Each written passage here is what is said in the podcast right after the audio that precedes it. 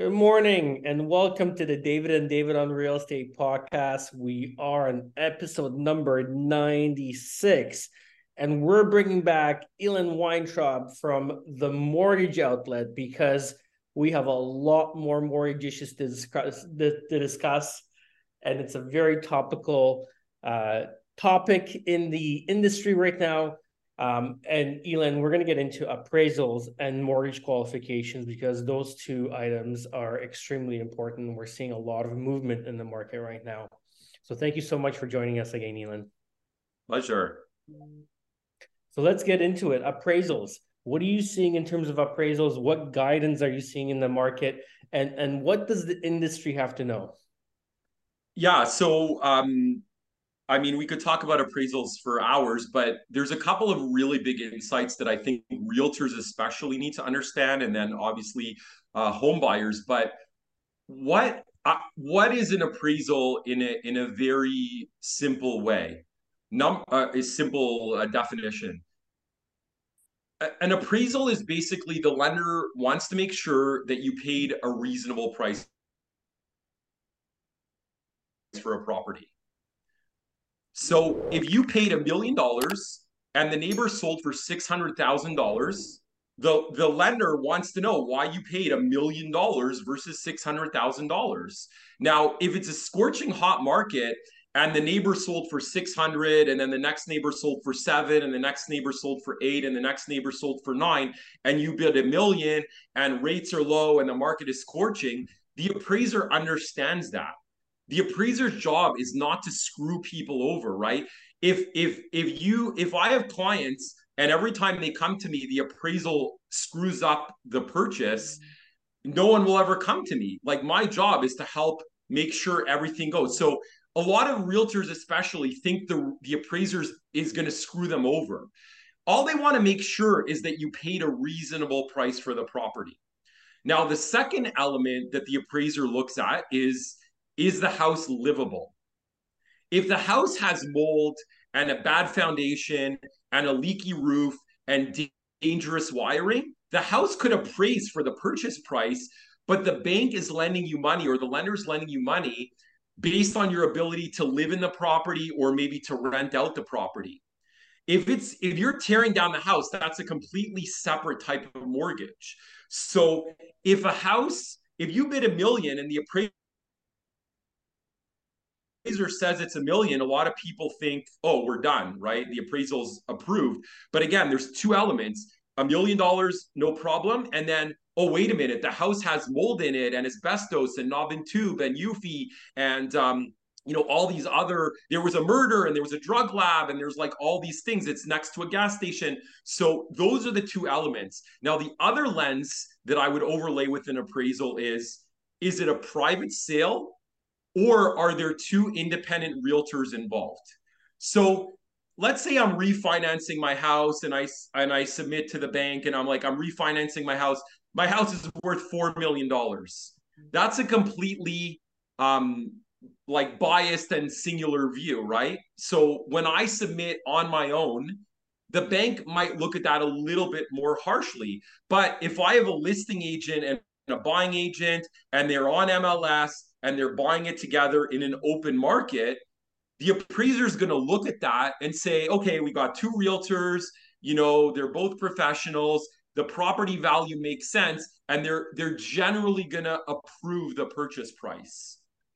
But if or if it's a private sale, like the mom is selling, uh, this mom is selling it to the son, or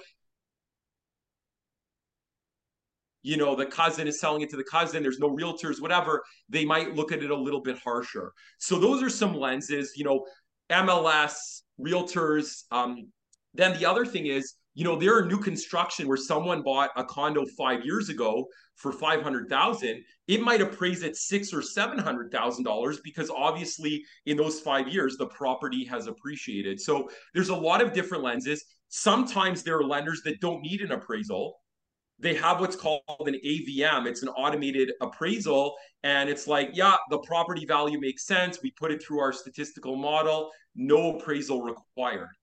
But if the MLS listing says things like as is, handyman special, you know, seller does not warrant anything, the lender's going to look at that and that might automatically trigger an appraisal.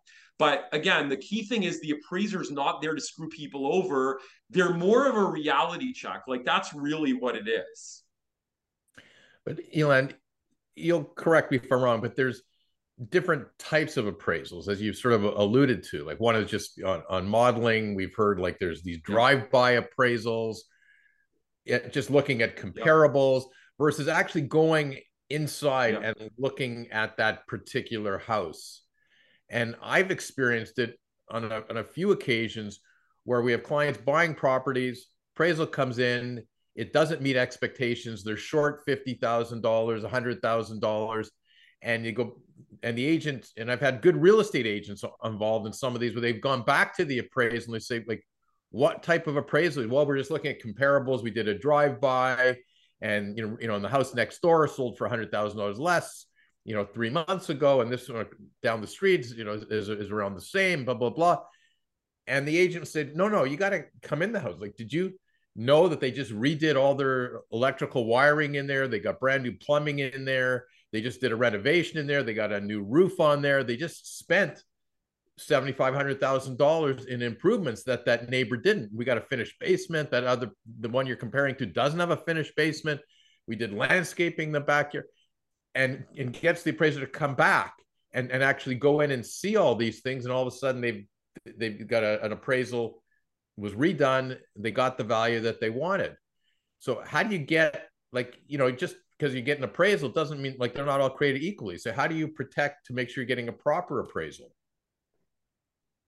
Yeah, so I mean, I'm going to talk about my process, but I've had a like I've had appraisals come in light and like generally speaking, I don't tell the realtor or the lawyer because I want to solve this on myself. If I call if David Gorski helps someone buy a house for a million and then the appraiser comes back at 900,000 and I call the borrower and I'm like, "Hey, appraisal's 900,000, what do you want to do?"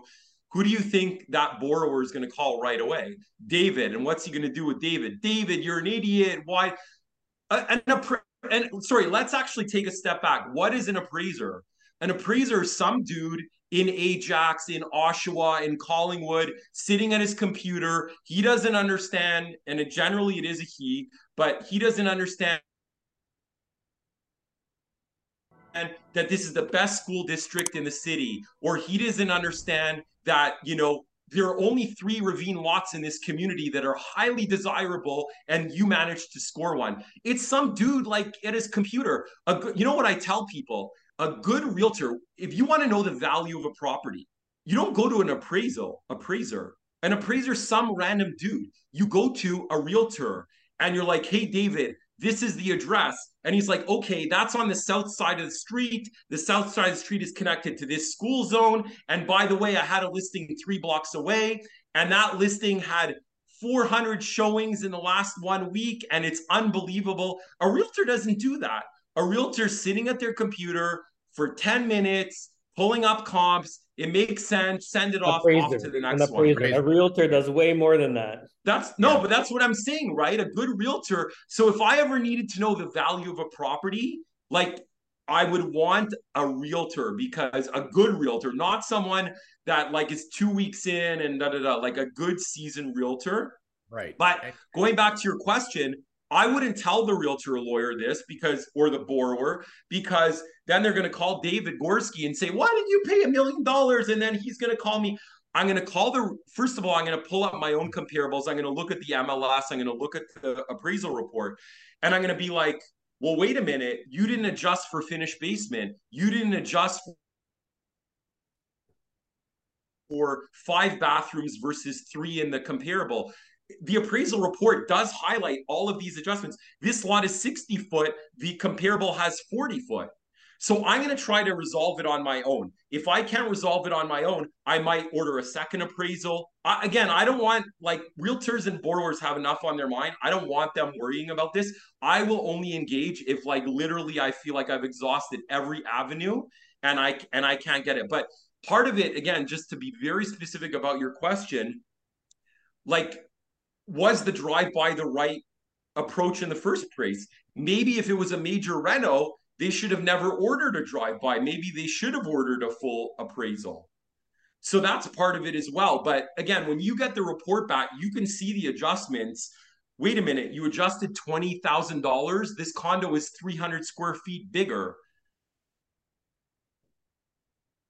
300 square feet at a thousand square foot is a big difference, right? So we look at the adjustments. And and anyway, there's a lot of stuff we can do to push back on the appraisers. Well, well, that's why I think it's really important.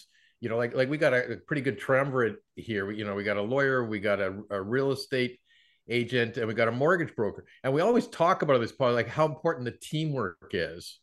Yeah. Right. And this is a, a great example because Elan, you as a mortgage broker, you know your job you, you got to get the appraisal done to meet expectations so we can get this transaction done. You need the appraisal to come in a certain way yeah. you're, you're shopping that around and looking for the right lender etc you know there's it's got to be so much value that an agent can give to your process to help you through that process yes. by doing their job by by their knowledge of the market and all those conditions and their knowledge of that particular property. What are the warts?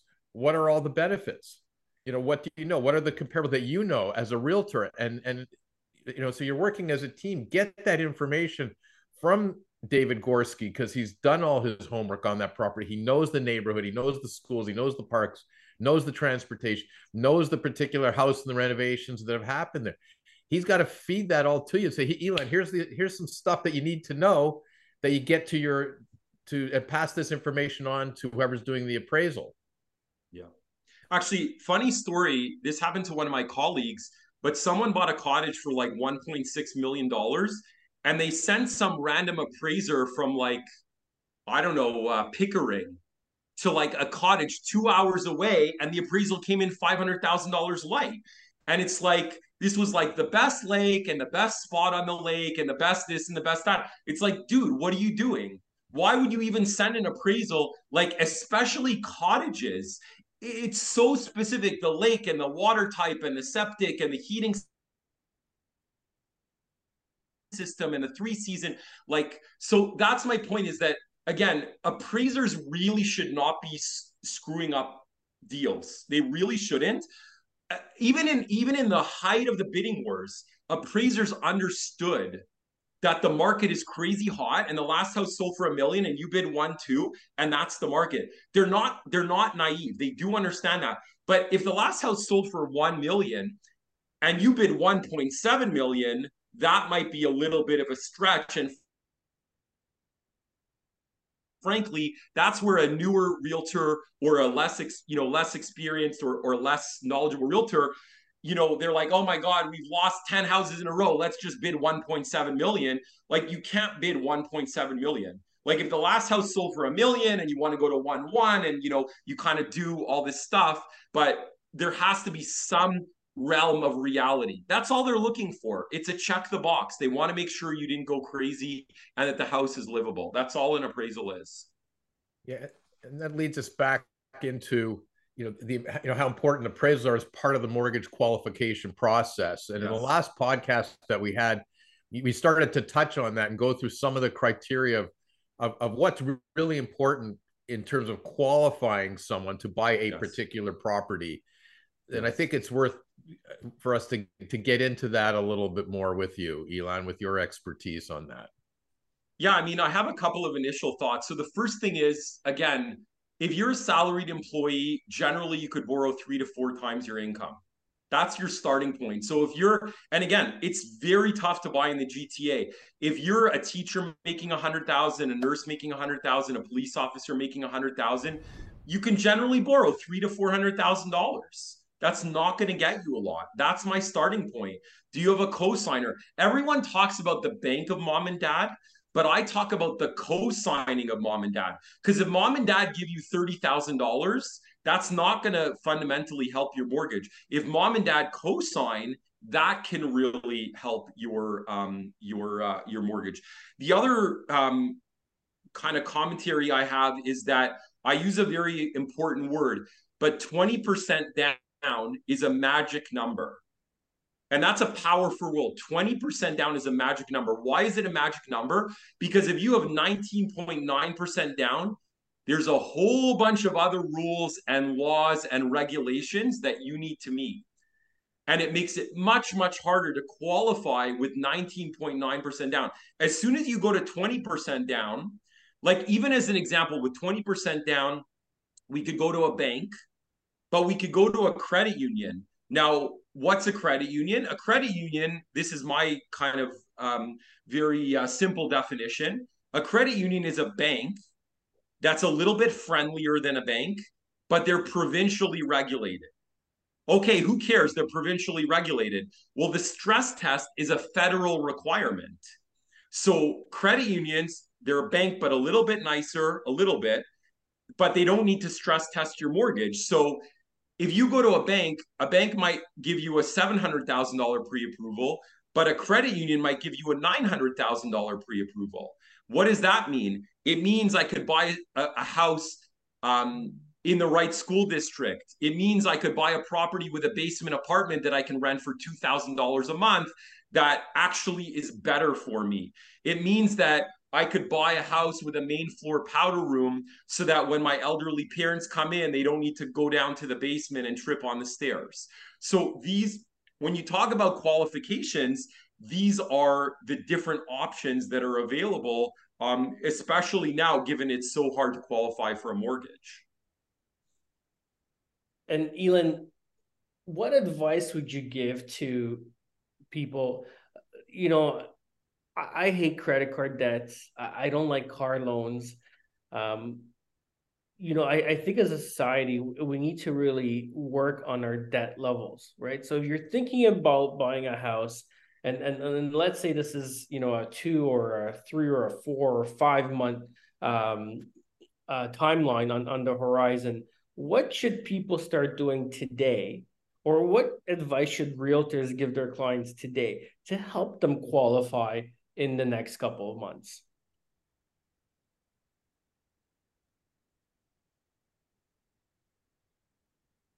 Well i have a very i have a very simple answer. Can you hear me? Yep. Yes. Um, i have a very simple answer. Talk to your bank or talk to your mortgage broker on day one. Do not do anything. Do not take action. And I want to tell you again, this is very important. I've had clients that have come to me and they're like, oh, I just paid off all my student loans. Oh, I just paid off my car. Oh, I just did this. Oh, I just did that.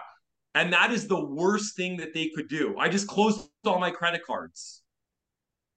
And the reason is, well, you just paid off your $50,000 student loan. Now you have less than 20% down. I would have rather you kept your student loan and then you have 20% down. Or, um, you know, I did this or I did that. I closed all my credit cards. Well, your credit score, one of the biggest factors with your credit score is your oldest credit card.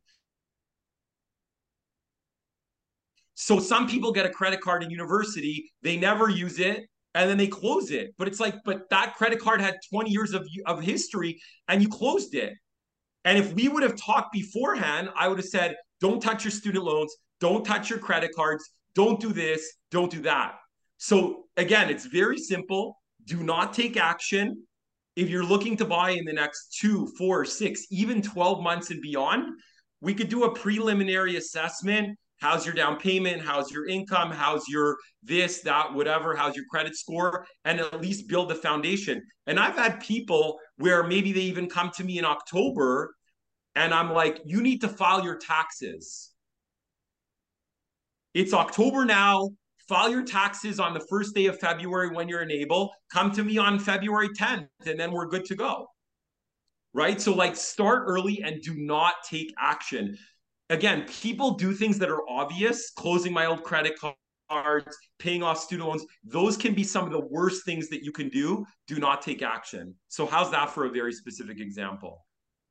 That's, that's I love it. I think I think that could go either way, right? Don't take action as opposed, uh, you know, don't pay down debt, you know, because you need an assessment. Completely agree with that. I think it's a simple but a very effective message. But it goes the other way as well, right? Where you know, don't make any large purchases. And it's so obvious. Yeah. But how many yeah. how many times do you see and, and and you know this goes up until closing, Yes. right? Because Yes. the mortgage commitment uh, can change and and the bank can withdraw that commitment at any time. It's conditional. If you make a large purchase, like buy a car, buy a cottage, um, you know, other other things out there, and it drastically changes your financial position, that could really, really hurt you, and it can really hurt you up until the day of closing. Yeah, and uh, I'm going to use very colorful words as always. What I tell my clients is you can go and lease three Porsches after the lawyer gives you the keys. I don't even say the day of closing. I say until you have the keys in your hand. You can get the keys and drive to the Porsche dealership and get three. I don't care. But you need the key, not even the day of closing. You need the keys in your hand because you're right. If you go out and and you get a mortgage commitment and everything is moving along and then the bank is just kind of finalizing the file and they're like why does david gorski have a credit inquiry from porsche of canada it's on your credit report Right. So wait until the lawyer gives you the keys and again i say this done. playfully you can quit your job quit your job and get three porsches after the lawyer gives you the keys Yeah, yeah. Don't quit your job before the closing uh, Yeah. as well. Just one point I wanted to pick up on, and then we're going to have to wrap up this podcast. You know, you, you mentioned the you know the bank of mom and dad, and how it's really important for a co-signer. But the other part of it, they might need that thirty thousand dollars from mom and dad to push them from the nineteen percent over the twenty percent yes, yes. right? But Yes. beyond that, I think you know you're right that it's the value is more if they can co-sign because that will make them eligible for a much higher thing. But you certainly want to get pushed over that twenty thousand threshold, which was a great point, Elan, and I hope people really pick up on that. So this this was fabulous, Elan. You're you're you're one of the best guests we ever get on. There's you're no shortage of topics and and stories from from you, and it's always uh, great to have you on our podcast. We got to we got to uh, set up a time for the next one. Absolutely. Thanks, Elan. Thank Thanks, you, everybody. guys. This is fun. Awesome.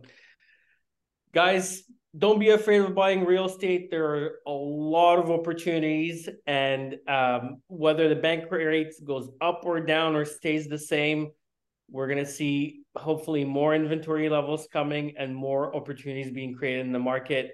Talk to Elan, get pre approved, make sure you have the right professionals on your team, and buy more real estate. Thank you, everybody.